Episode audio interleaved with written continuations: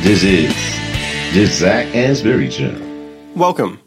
On today's podcast clip, we have Professor Rachel Kennedy from the Ehrenberg Bass Institute, University of South Australia. It's back every year, which is quite a lot more than my first one, which was eight years ago. I think it was like 300 people. Um, and you know, you go there and you see the same familiar faces. But I reckon I'd know 40 of them. And there's like, who are these other people and what are they doing with their lives? Like, they don't research in my area. like B2B researchers or something. Um, you still see them every year, but I have no idea who they are. Um, but I suppose they're kind of more general. Whereas I have been told there's some benefit in like once you find sort of your research area, whether it's advertising or or maybe a specialist sort of econometrics conference or whatever, then that's trying to go to a smaller conference is it might be a better idea because there'll be less people and you'll be able to speak to the experts in that area. Yeah, I was about to say that can be a big win of working out who else is going to conferences, Yeah. and that's where I've had the most value. So I went to one in France, which I think was you know under a hundred people, but they were all advertising specialists, and so I got to meet some of the bigger names, and so it was much more intimate and focused.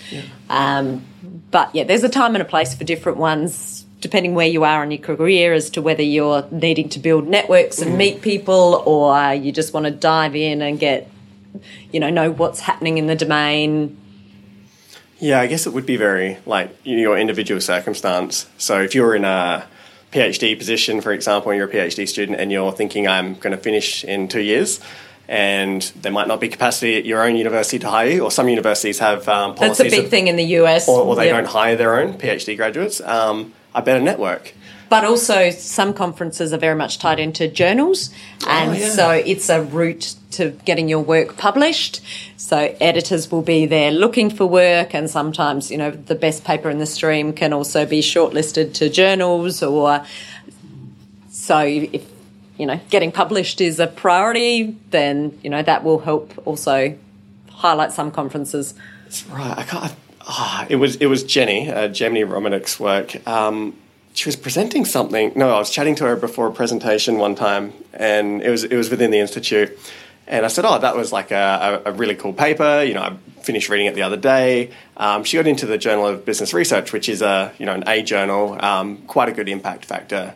And you know, she said the way that she got into it was the editor or someone specifically from the journal was there, liked her work, and invited her to write for it. Um, right time, right place, and obviously great research. Yeah, and certain conferences absolutely are set up to encourage that matching because it's good for journals and editors that they can see what work is in progress and what fits with their journals. So they win out of the process because it can kind of speed up good matching and good for the authors because, you know, they're sending their work to outlets that, you know, are likely to be interested.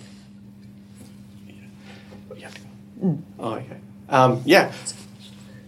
Perfect. Um, so I suppose uh, a good way to uh, end, end the podcast, so thank you for your time, Rachel, um, would be just to, if you have any general advice for uh, any like uh, young marketers or maybe people from industry, what, what would be your key takeaway that you'd want for, um, for people to know? I'm probably biased there, but I'd encourage them to read and get to know how brands grow and the evidence that has been built up over recent decades. You know, it might seem incredibly obvious to anyone listening to this podcast or who's aware of us, but I think around the world there are so many marketers who still are so focused on segmenting, targeting, positioning, you know, unique points of difference and some of these things that they're missing the big opportunity in marketing. Perfect, and that book is definitely available on all of the, uh, you know, Amazon and Book Depository and all of those. Um, excellent way to finish. Thank you so much for your time, Rachel. I, I've learned so much. I've had a great time, actually. Thank you, Zac. Always a pleasure to have a chat.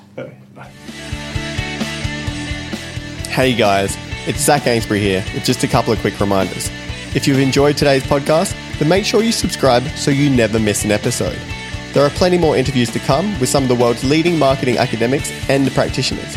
You do not want to miss these. In the meantime, if you're looking for another way to connect, then follow me on Twitter at Zac Anesbury. That is Z A C A N E S B U R Y for my take on the marketing issues of the day.